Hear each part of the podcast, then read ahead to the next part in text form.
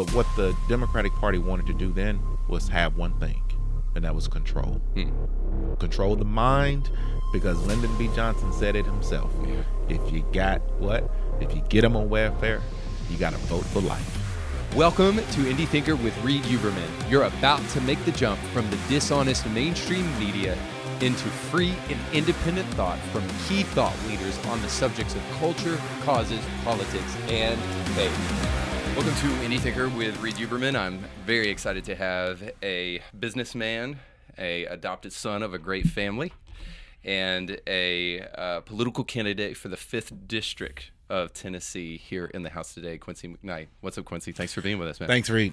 Yeah, uh, already from uh, at least the initial conversation, I can tell we're going to talk about some interesting, fun stuff today. So I'm excited to be able to speak with a straight shooter. It's really hard to find in the political world, man. Hey, you know, I, I tell you, well, that's why you got. It's kind of like buying a car, man. You got to know what you're buying. Yeah, You know, and there's used car salesmen Oh, everywhere. So there are a whole lot of used car salesmen out Yeah. here. So Well, I, I like to start with kind of a softball question, so uh, and keep it light, and then we'll dig into the weeds. So, first question is, uh, or the first thing that we'll talk about is race and politics, just to keep it light. Yeah. Um, so, man, I'm just, I really want to get into your personal story, but this, something's just really been agitating me, to be totally honest with you, but also just really interesting to see the way the left, as they started to uh, start to lose races, especially with what just happened in Virginia, and the conversation about race just gets more and more interesting. So I'm just wondering, um, and we'll wade in as far as you want to, specifically with what happened in Virginia and with Winsome Sears' win, and then some of the, like uh, the way Joy Reid responded to it on MSNBC Oh, yeah. and calling it white supremacy that she won, and uh, and then even probably prior to that with Larry Elder, how he's the he's the black face of white supremacy, which all you know, if a Republican had said that, uh, that would seem like a racial epithet. oh yeah, Um, so I'm just wondering, man, kind of like what your personal experience is because you're you're a Republican congressional candidate. Yeah. Mm-hmm. You're a black man, obviously. The Yep. camera is not deceiving. um, uh, you identify as a black man, Oh, yeah. um, and uh, so I'm just wondering what your experience is and what you think about what's going on with the media and how they've just lost their mind when it comes to like black Republicans and black conservatives. Because Winsome Sears is a strong black woman. She Oh, yeah. seems to be, you know, a solid, great candidate, and under any you know normal circumstance, you would think that they would celebrate that, but they just cannot bring themselves to celebrate a strong, powerful black woman when they when she might, you know, conflict with their narrative. So I'm just interested in your kind of feedback about all of that. yeah. So first of all, I will say that Mrs. Sears is a great woman. Um, I've personally met her. I've spent time with her um, this whole year as she was campaigning. Oh, okay, cool. Um, so her and Pastor E. W. Jackson, uh, we we were able to get rather close and um, seeing how important that her race is um, for the Virginia area. So I will say that start off. Uh, secondly, dealing with the media and how they're controlling, they want to con- the to control the race narrative yeah, because if you notice, very, very, very, very, very few blacks are making it a deal Mhm. that Winsome Sears won. yeah, More, more of them actually are happy.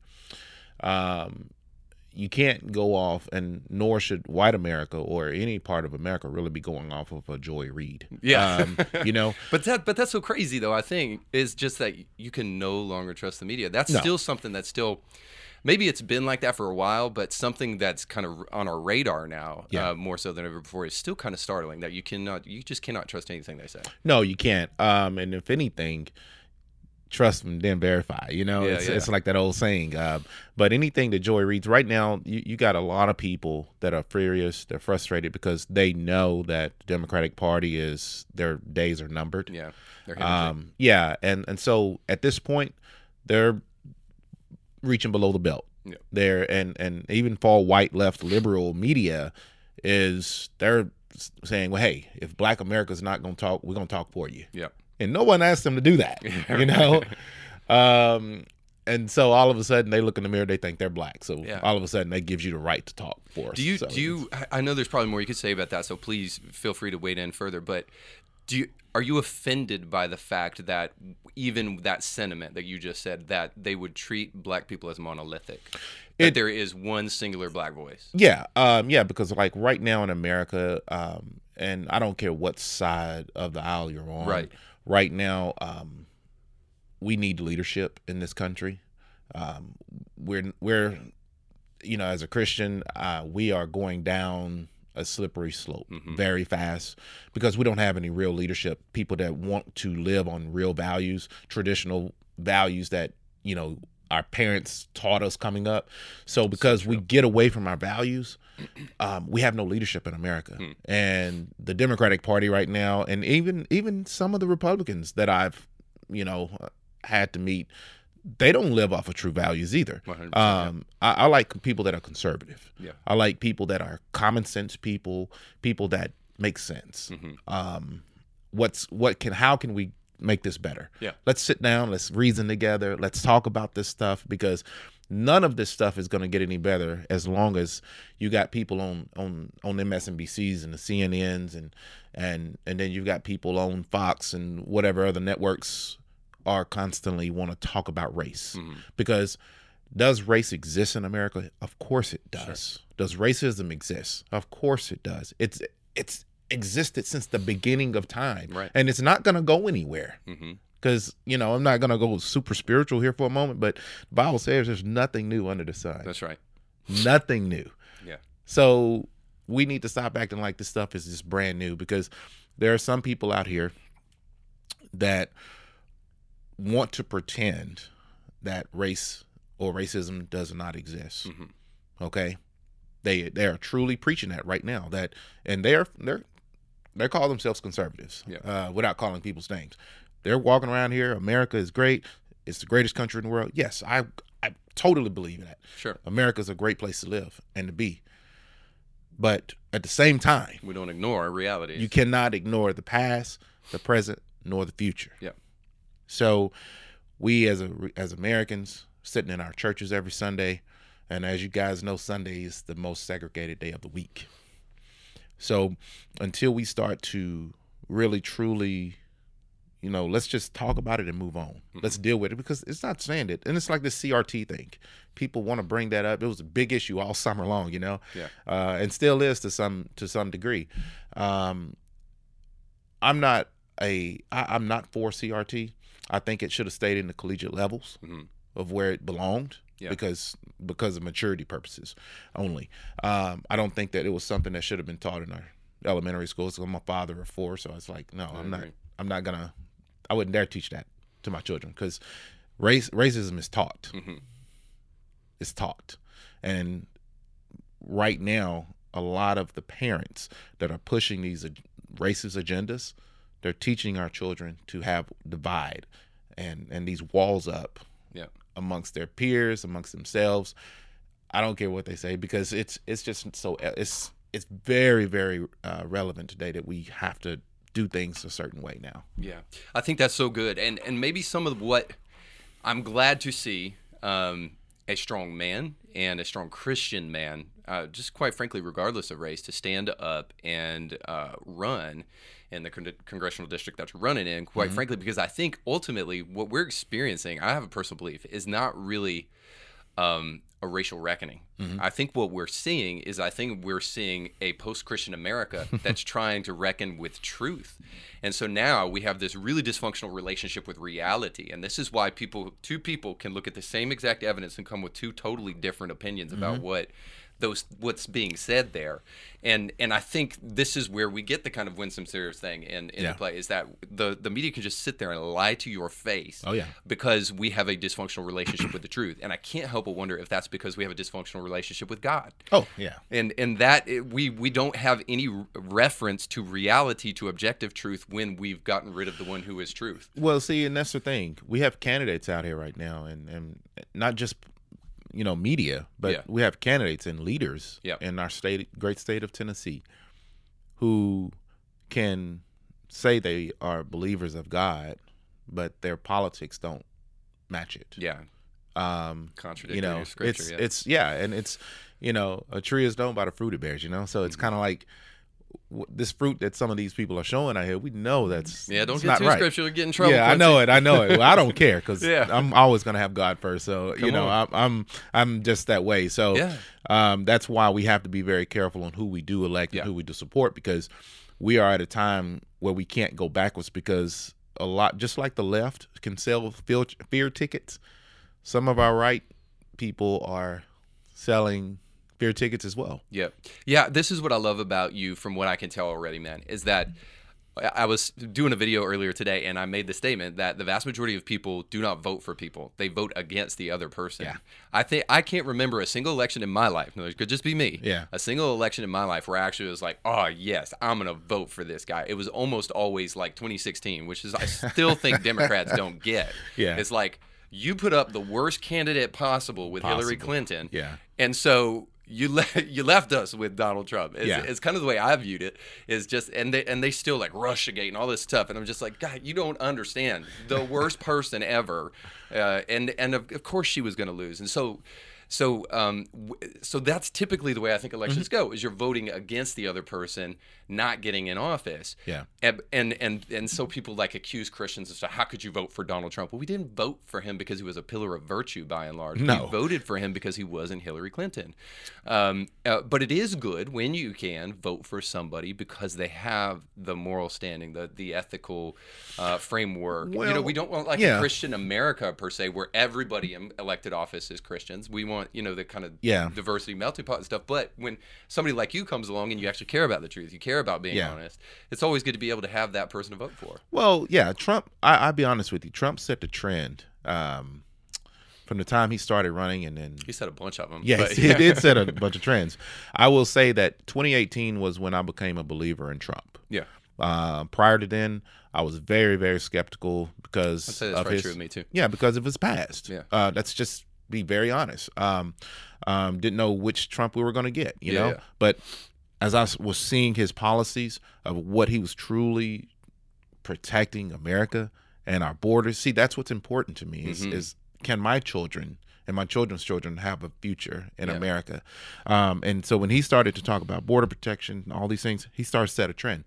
And with him being a businessman on top of it, Yeah. and personally, I think business people make the best politicians. I agree 100%. Um, we'll dig into your business past a little bit too. yeah. So, but but when when I saw that twenty four point six of African American men hmm voted for Trump this time, that resonated with me. But it should be resonating across this whole country. hmm Uh, and the reason why is because the black man, for example, was has been torn and taken away from the family, hmm from the bra- essence of the family Yeah. after Do you, do you want to say why? Why do you think that is? Oh, I can tell you exactly go why. Because it, it this all started in 1964 with the Welfare Act. Yeah. And if people don't know your history on this, you better look it up and read it and understand why our country is where it's at now. It's because of our predecessors. And let me just insert this real quick, and you tell me, you fact check me real quick. And So ultimately, what happened with that Welfare Act is it incentivized fatherlessness, Mm-hmm. especially specifically in the black communities, which were still reeling from civil rights and from being disenfranchised in America, not having some of the same financial ability. So because they tended toward the poorer uh, spectrum, they were candidates for welfare, but it incentivized fatherlessness because you could not have two people in the home that were making an income that could truly uh, con- subsist in that family. So Yeah. ultimately, what they were doing is uh, so it incentivized only having one parent in the home because then you have less income and you actually can qualify for welfare and you can get benefits from the well, government. not just that, but what the Democratic Party wanted to do then was have one thing, and that was control. Hmm. Control the mind, because Lyndon B. Johnson said it himself. Yeah. If you got what? If you get them on welfare, you got to vote for life. Yeah. and that was a mindset. And he told, and he was able to get that mindset. The Democrats across this whole country were able to instill that into black women's minds, to Mm-hmm. where at that time, if this black man comes around in that family, your cut, your benefits are cut off. Yep, that's right. And so I have issues with that, and that's why one of the first things I want to do when I get into Congress is go back and undo that 1964 Welfare Act Wow. because it's it's not good. It's not good for our country. Um, it's not good for our future. hmm Um, and quite frankly, generational healing has not yet even occurred Yeah. because of those types of things. hmm Um, and so now the black man is just now getting to the point, and because of Trump, I believe, Yeah. and this is just my opinion, okay, um, the black man has has is rising to a place of m- a lot more confidence Yeah. starting more businesses, um, remaining and strong of who they are, taking care of their children, wanting to be a, the best father in the world. All these types of things, they're they are uh, moving to be. Yeah. Um, and Trump proved that hey, I can just be the person I need to be. Screw what everybody else thinks. Yeah. I need to do what's right Mhm. because we all know, and, and our ancestors know, my grandparents, everybody, we were all Republicans prior to all that anyway Yeah. you know so these values the values that our mothers and grandmothers and great grandmothers that taught us these things the values hadn't changed Yeah. The values have always remained the same See, that's I think that's really interesting, Quincy. Is that I think by and large, um, and again, I may be treating. I don't want to come off as treating, but I'm just going to make a generality here. The Yeah. the black community lives Republican, but they preach Democrat. yeah well i won't say they preach democrat it's just that it's kind of like okay you got to scale a balance here of what's best for me now hmm and what's best for me later Yeah. most families and, and most black families live check to check Yeah. right so the now is what's more important to the single moms or to the families that are living Yeah. that- income to income Yeah, that's week to week that's good, so yeah. so they have to focus on what's best for the take make sure they take care of their families Yep. um i i can't i can't harp on that enough because that's so important well we got to see the values Yeah. um when it comes to the churches in our communities and things like that um we we do not like to get away from that from the word. Um first time things like that happens it causes divide. It causes too much stuff. And as we you and i both know society is trying to make you accept everything that the left wants to throw down your throat now. Yeah. you know and i have nothing against the lgbtq people or the communities or any of that because some of my dear friends you know choose to live that way Sure. and that's okay i never judge them that's between them and god Yeah. you know um but forcing certain social issues Yeah. and pushing them down our throats we don't stand for that Yeah. And we're talking The- common sense right, stuff now. right, like boys right. using girls' baths. oh yeah yeah because then that's where the white liberal media has made it look like it's racism it's this it's that because they only want to show clips and videos around this country that are relative to their wrongful points All right, so we could we could we could d- dwell on any of those things, but I think that's also really great, man. Um, and I hear your heart kind of peering through some of that stuff. So let's get to your heart. Let's talk a Yeah. little bit about you. Yeah. Because I'm really interested to talk about your business past, just because I believe that. I, I'm I'm really cynical about um, people going into public office and then becoming enriched by that, and I think that that's a really bad motivate, Of motivator. Um, so we'll talk about that, but before let's roll the tape way back and let's talk about Let's do it. you uh, in the womb, yeah uh, you uh, while you're pro-life, and Yep. kind of the story with uh, how you came into the world. So let's talk about your mom and uh, and her decision to give you up for adoption. Sure. So, um, it, if you want me to go into the quick so I'll tell you the two minute version of, Okay. of it really quick.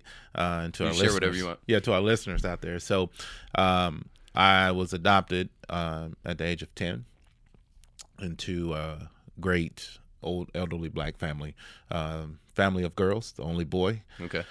So, And your uh, dad was a Marine. Yes, yes, he was well army. Army. Army, he was in sorry. army. Yeah, um, he was a disabled veteran. Um, so, uh, but prior to 1976 uh, in Murfreesboro, uh, and I was told this story at 34, by the way. Wow. So, wait, yeah. you didn't know until 34? No, I didn't know the details Oh, okay. of things Okay. until then, until my mother actually shared the information with me. Um, but um, it was in a dry cleaners one day, man, and they, uh, my mama was going into a dry cleaners. She was crying. This is your biological mom. Yes, biological. She was walking into a dry cleaners, upset, crying, um, and she was going into the dry cleaners, and a, uh, a elderly black gentleman was coming out, and he stopped her and was like, "Hey, can I? Is everything okay with you?" And she was like, "Yeah, I'm fine." She tried to keep walking, and he stopped her and it's like, "Hey, can I pray for you?" Mm-hmm. He's every, you know, and she was like, "Well, I'm Catholic, so it, you know, it, you can pray for me, but you know." so anyway, he prayed for her, and they went on about their way. Well, she went and sat back and down in her car for a whole hour, and she was crying because she was trying to decide about aborting me or not. Um, I am a product of a love. I'm a love child. um, that came from adultery, uh, out of an adulterous situation. Uh, so that's why she was contemplating the abortion piece on me as I was um, in the womb. So um, she was con- she had to go back home and tell her husband that hey, uh, I'm pregnant Wow. by a black man. What a brave woman. Yeah, and they're Italian, by the way. Oh, okay. Yeah, so if you know anything about their culture, it's, it wasn't a good thing. Yeah. Um, so anyway, he she told him, told the family, they got divorced, of course. Um, she had me. My grandmother took care of me for the first three months, um, and then I went to live in several homes um, in foster system uh, for the remaining time. Um, my first Christmas that I had um, got adopted. Um, they asked me what did I want for Christmas for the first time, and I was like, I don't know. I I wasn't used to getting anything, so I didn't know how to answer that question, you know. Yeah. And so from that standpoint on, uh, I was like, well, I want to meet my mother, and so they found her. Um, so Christmas morning, she came along with my grandmother. Um, and so we are sitting on the couch beside each other, looking at each other, grinning from ear to ear, up and down. Um, and within, I think within two minutes, my uh, adoptive father walks into the room on his walkers, and he sits in his normal chair. Um, and he just got down on his knees. He started he starts crying, pointing at my mother, and then my adoptive mom mom was looking at him like, "What's wrong with you? Is everything okay?" And he pointed at my mother and said, "You're the same woman I prayed for at the dry cleaners." Wow. That's Yeah. insane. So so the so the biggest thing is with that I didn't know what the heck was going on during that time because I just know some tears were being shed and there were you know uh, just you know having a moment there they were having a moment and so at the age of 34 when my my mother was actually telling me the situation and the the meaning of all this that's when I started to realize purpose Mm. um, that's when I started to realize I understand why I have gone through so much Yeah. um, from being a student in school to being a, a, a, dad to being a husband to being all these things and the, the, the the low places that I've been to the high places I've been, the ups and downs, the failures that come along with it, with Yeah. life. Um, you now understand things because it's like, man, God saved me. Yeah. God saved me in the womb. He saved me through prayer. He Yeah. saved me through, you know, by my mom being obedient and following that spirit Mhm. that's in her. And that's why today I tell her don't ever feel bad about, you know, things because we didn't get to grow up. She didn't get to raise me, so she, we go through things. Um, and then she she got out there on drugs and things like that, and had to, you know, go through a lot with her over the years. So um, we're just now rekindling our relationship uh, to to a degree of of well, you can actually talk real with your mom. Yeah. You know, um, so it's been very. I've been very grateful, but also um, it's been a humbling experience I bet. to to even think sit back and think about these things Yeah. of life and how important it is to us so that's why i'm pro-life that's why i um Yeah. How could you not be after under that, right? under no circumstance do i believe an abortion should take place yeah. um i've been asked this question on the campaign trail a lot they're like even at a rape even at a rape hmm because you know it all starts when it happens Yeah. when it's conceived Yeah. And know? then why blame blame the baby for the? yeah, you can't blame the child because you never know. God has a purpose for every one of us in our lives, man. See that story is so powerful to explain. I mean, you, you're basically that the walking story we used to tell everybody. What if the, what if one day he becomes president? So I was like, I mean, know. now you're a senatorial candidate and uh, Congress. uh, congre- sorry, congressional uh, congressional candidate, um, and uh, and doing all sorts of other great things. And so I'm just thinking to myself, like, we don't. Maybe it's because we don't understand providence that Yeah. we don't really understand the, the- even among Christians, man. Mm-hmm. Because I've really interacted a lot lately with uh, Christians that kind of fall lean more left. Yeah. Um, and they're saying like, well, I believe in being pro-life, but I think a woman should have her choice. And it's just like, well, then if that's true, then what you don't believe, you can't argue that you actually believe that that baby inside of that womb is providential. Because if so, then then you can't you can't just exterminate. You can't just get rid of it, r- Yeah. regardless of the platitudes you put behind it. That's that's a baby that has a purpose that God knows in the womb. Oh yeah, and plus that ti- I think too that that's a part of our faith. hmm How much faith? Like, it's I know it's cliche to say always have faith in God, Yeah, but that actually is pretty deep when you think about it because that means you operate every single day on every moment of your life on you don't like with me i don't worry about anything. I've come to the conclusion in my life now where i don't worry yeah, because why? I've totally learned through hard knocks to put my faith in god. Yeah. and because whatever's going to happen is going to happen you know? I just got to be ready for the whatever's going to happen Yeah. you know? Um nowadays things don't surprise me. Okay. uh what politicians what our what our you know presidents doing what all this stuff none of this stuff surprises me anymore Mhm. about anything. It's just oh okay well let's put a plan together let's get a solution. Figure out what to do about it. yeah, let's because one of the biggest things right now is what I don't like about what's happening in America, and this is just even going on to our living rooms, to our coffee tables, and to our dining tables at home. We don't we we we're quick to sit around and talk about problems Mhm. constantly. I wish this, and the left is this, the left is this, the right is this, the right is this. Why can't we just come up with some solutions and start instead of talking about the problems all the time? Because as a business owner, Yeah. imagine if I sat around focused on our problems all the time. We wouldn't Mhm. get anywhere. yeah. No business is successful focusing on your problems all the time. No way. Yeah. And so, what makes it any different for our country and our politicians and our and the House and the, and the Senate? What makes it any different sitting around focusing on problems all the time? So let's talk about that for a minute. So uh, let's talk about your business past because I really do agree with you. I think that uh, we saw this in Donald Trump. Uh, I know there are people who disagree, but that's okay. They're entitled to be wrong. Uh, but uh, I really think that one of the things that made him an effective politician was because he was an effective businessman because he was a politician.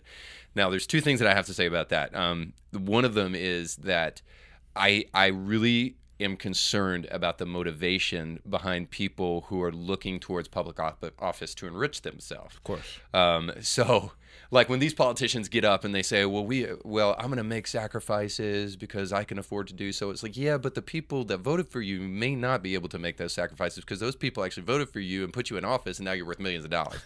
um, uh, so I worry about the motivation, but then beyond that, I also worry about the experiential side of things. Yeah. I think running a business gives you such crucial experience, like what you just said with problem solving. Yeah. Like you cannot run a successful business and constantly field problems. You have to come up with solutions. That's right. And it's just like, dude, I almost wonder if these guys are paid to wallow in problems, like um, uh, up at the Capitol, because they they seem to come up with a lot of issues to fight about, but not really anything to actually solve anything. Yeah. Um, and maybe that's just part of the ineffectiveness of government, govern, uh, our government, and it's maybe built that way because there's checks and balances, and so the government's not supposed to be too powerful.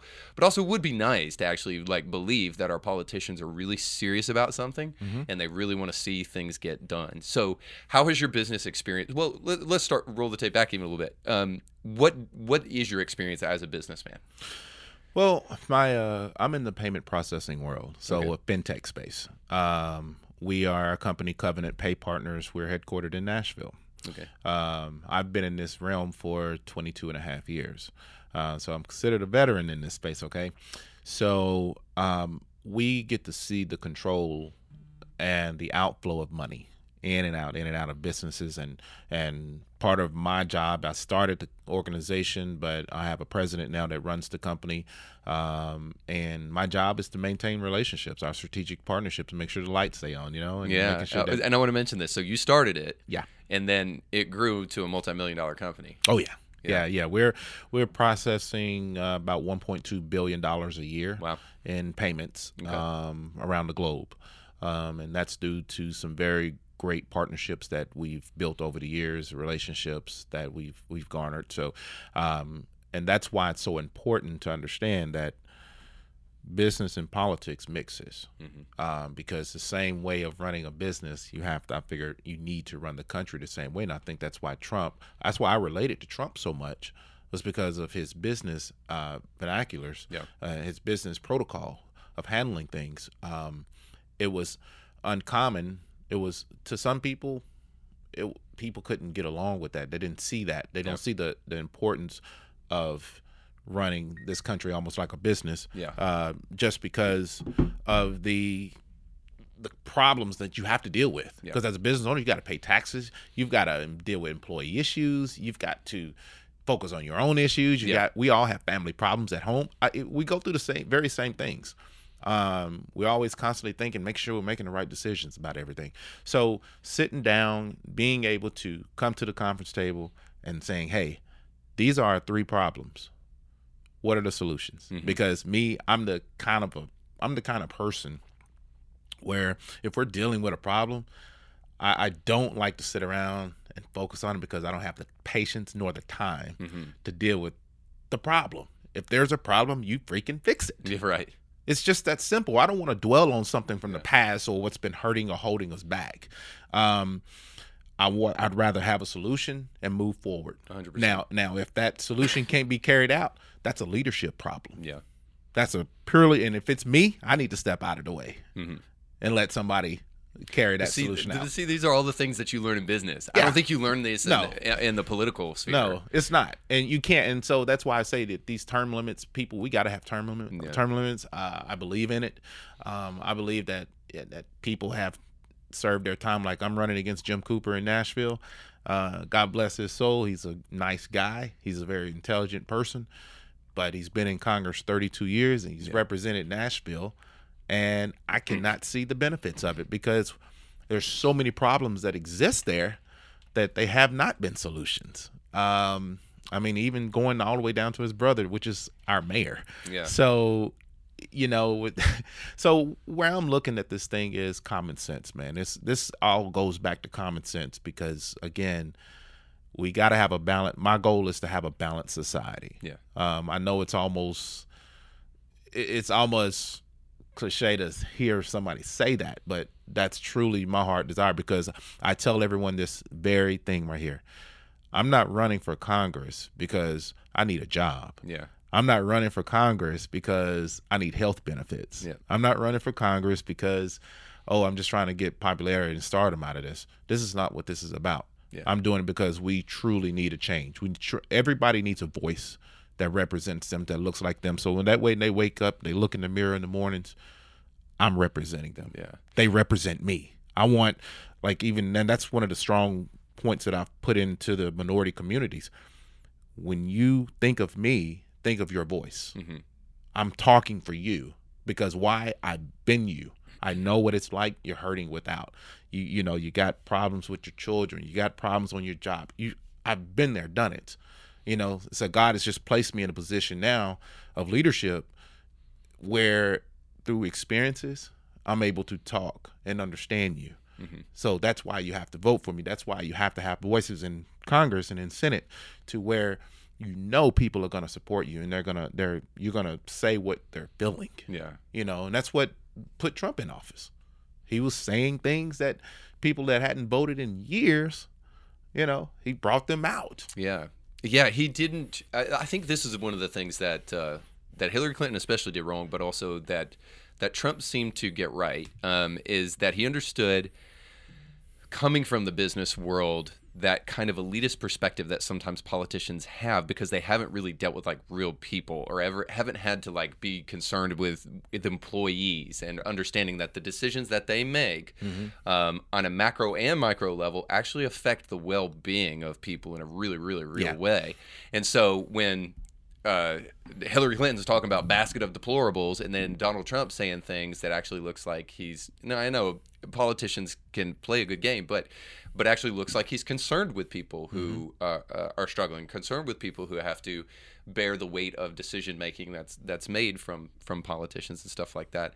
Um, I think that's one of the things that Donald Trump really got right, and I think that that's one of the things that you can borrow from the business world that you can bring into political discussions. So that said, I'm I really do just have to ask you frankly. You're a successful businessman, awesome story, beautiful family. How many kids you got, by the way? Uh poor. You got four. Wow. Okay. yeah. So no TV at home. Uh, how old? How old are your kids? Uh all the way from 7 to 14. Okay. Cool. So Cool. I've got a seven-year-old too. Um, All right, so uh, you got all that stuff going for you, and then you just go and totally screw it all up by running for a political Oh, office. What is wrong with you? I know, man. I, I tell you, my uh my son, he asked me the other day. He said, "Dad," he said, "Do you really want to do this?" He was like, "Cause people talk about you and stuff like that." And I'm like, "Well, they talked about Jesus too. What you gonna do about it?" Yeah. I mean, you know, listen, and, and that's what I'm saying. If you Trump proved a lot of stuff, and I, I'm I'm sorry I keep referencing him. It's not that I'm. He's just he proved a lot Mm-hmm. in this country during his election cycle. Yeah, he's He one. Of, I mean, a lot. let's just speak speak about that objectively. He Yeah. is one of the few people who doesn't come from a deep state political kind of frame of reference Yeah. as a president, and Yeah. and everybody else is going through the ranks of political office. Yeah. and Tr- so Trump is different, regardless of if you like him or dislike him. Yeah, There's some- regardless. and I don't like everything that he did. Yeah. By far. I don't I mean I figure whoever I mean I, I figure like his his his right age should have been like give me your cell phone, yeah, stay off the laptop, Yes. get off the computer. We got a country to go. probably ain't you know. He's probably got one under the pillow. Yeah, yeah, and I and so yeah, I think that there are a lot of things that he didn't, and he could have addressed and done things a little differently, but Sure. um, but he didn't. But bottom line is, he still proved that being yourself, being authentic, being a voice of the people, Mhm. And protecting this country, that's what people want. That's what they want to know. And people that are just in this for the show, because I've noticed people would. There are a lot of candidates out in this country looking to get Trump's endorsement. Why can't you just get the people's endorsement? Yeah. I, I don't. I mean, if Trump endorses me, great. But I'm not running them down. I'm not trying to go to his events and, you know, and let be seen just Yeah. to get his endorsement. No, because the people is what put you in office. Yeah. You know, and I want. I'm concerned about, you know, Tennessee. That's where my concern is because I was born and raised here.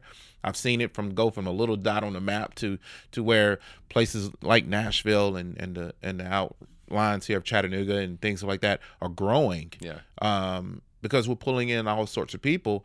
And that's where we, as citizens, local citizens, have to question everybody that's moving into this state that wants to run for office. We have to question their motives because if you don't understand the people here, how can you understand politics? Yeah. and it you can't just come into because I I, I was in a conversation with um, a very uh, high legislative person, and we were discussing the same issue right now. And one of the biggest things was that if a person couldn't make a difference from where they come from, but then all of a sudden want to come into Tennessee and start running Yeah. for public office and acting like you're the best thing since sliced bread and you're going to make a difference, but you couldn't make a difference in your own hometown, Yep. there's a problem there. What are you running from? hmm You know, so Tennesseans are real, man. Yeah. We're volunteers for a reason. Yeah. You know, um, and we are just very authentic people. You take it or leave it. Yeah. It's just that simple. Okay, so let me ask this real quick because Yeah. you, what kind of, what does the district look like? Because you're pretty, you're pretty purple, right? Oh, yeah. If not blue. Oh yeah, yeah. No, it's it's all the way. It's it's a D nine. Okay. Um, it's considered a D nine. Uh, so about sixty something, high sixties percent, uh, Democratic. Okay. Um, last it's been over sixty to seventy years since a Republican has won in Nashville. Wow. hence that's why it's it's it's a blue it's a blue city um the, a, the every time a republican has ran against uh in this area to um become congress they've not been successful. Hmm um and i can tell you one reason why. Everyone knows and it's similar to what our previous conversation was um, before we started talking was you have to know the people in the area.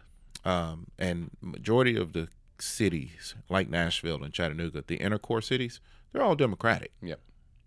And we know that the minority votes is what people can count on to get them in Mhm. especially on the democratic ticket well we haven't done a good job as conservatives to go after the minority vote Yeah. um, and that's my priority is to actually go after the minority vote because it's so crucial that i let them realize and see their roots Yeah. all over again.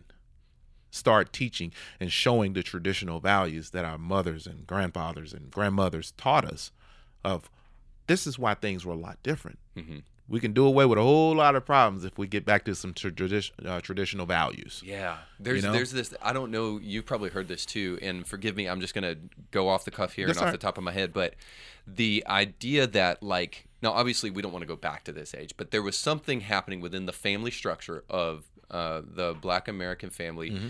pre civil rights, where their household income. Uh, was greater than it is um, presently, I think. No, Um, it was. I can get. Let me give you an example with Yeah. that, and most people don't even know about this.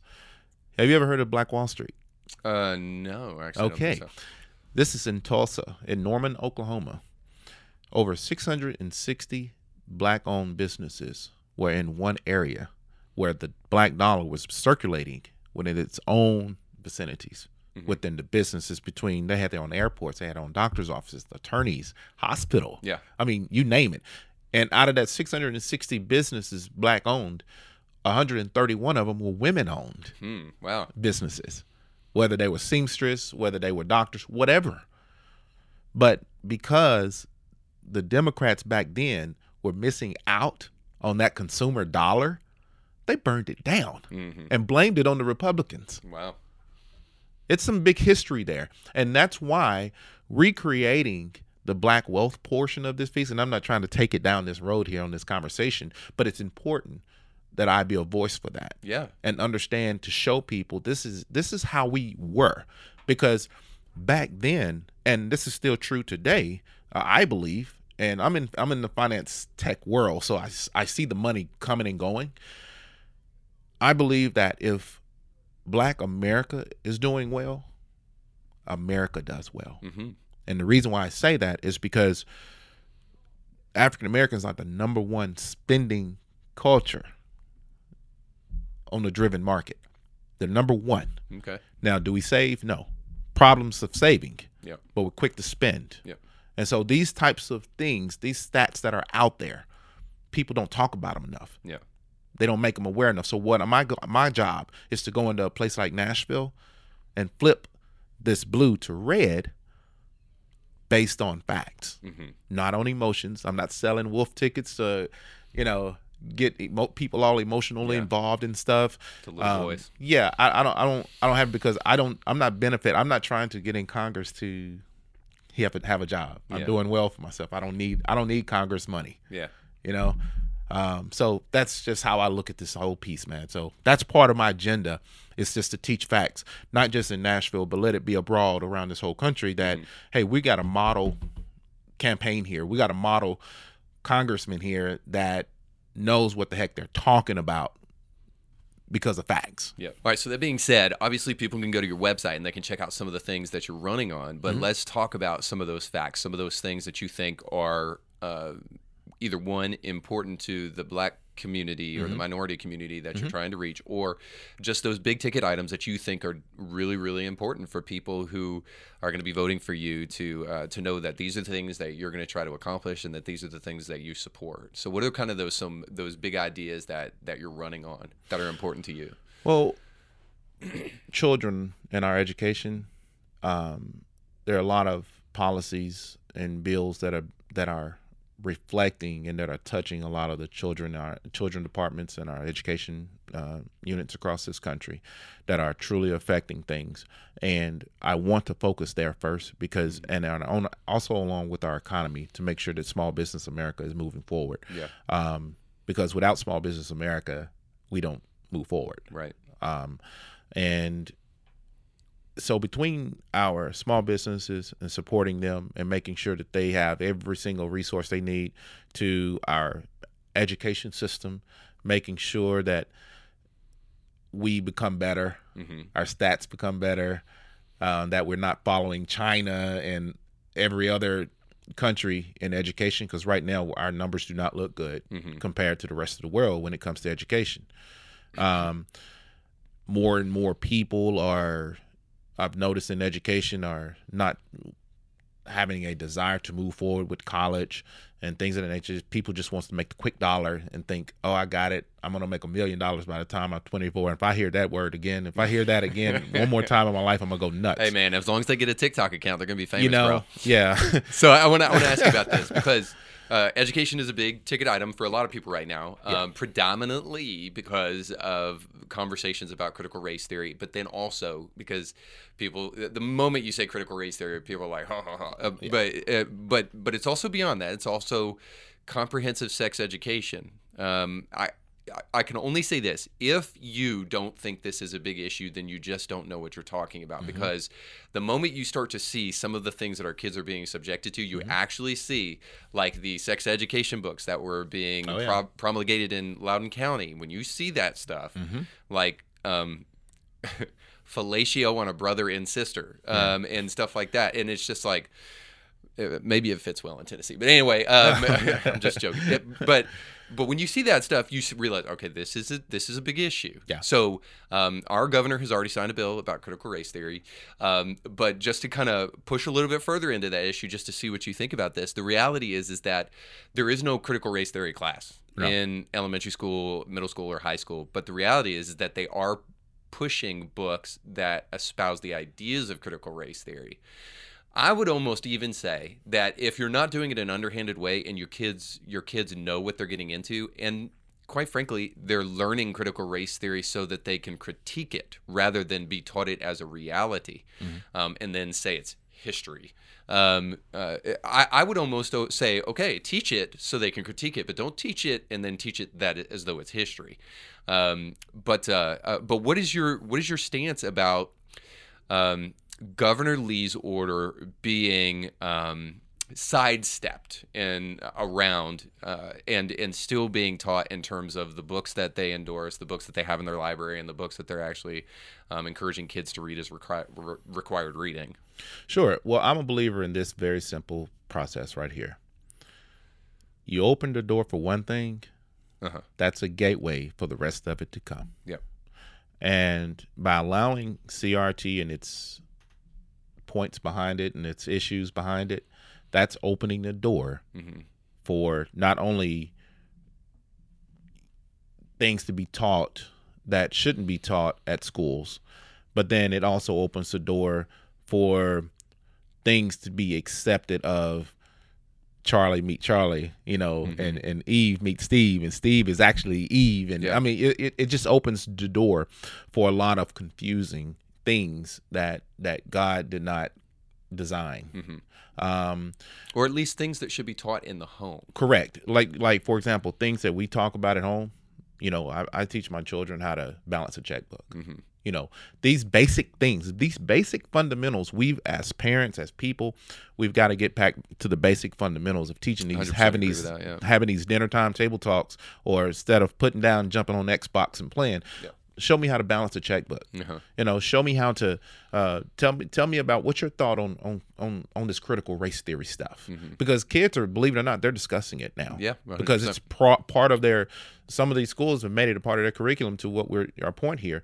So, I believe that the, our governor and Governor Lee and I are good friends, and and I, I but I believe that I want to make sure that he is as he's representing Tennessee, uh, we are a conservative state, Mm-hmm. um, and we want Tennessee to stay conservative. Yep. Um, so by not allowing under the table ideologies and and backdoor things to coming into our education system and into our libraries around this state, we have got to be man and woman enough to say this is not what I'm going to allow Yeah. to be occurring in our libraries because you know, and if not, I'll just pull my kids out and homeschool them Yeah. now because that's what we did. Now we're homeschooling. Yeah.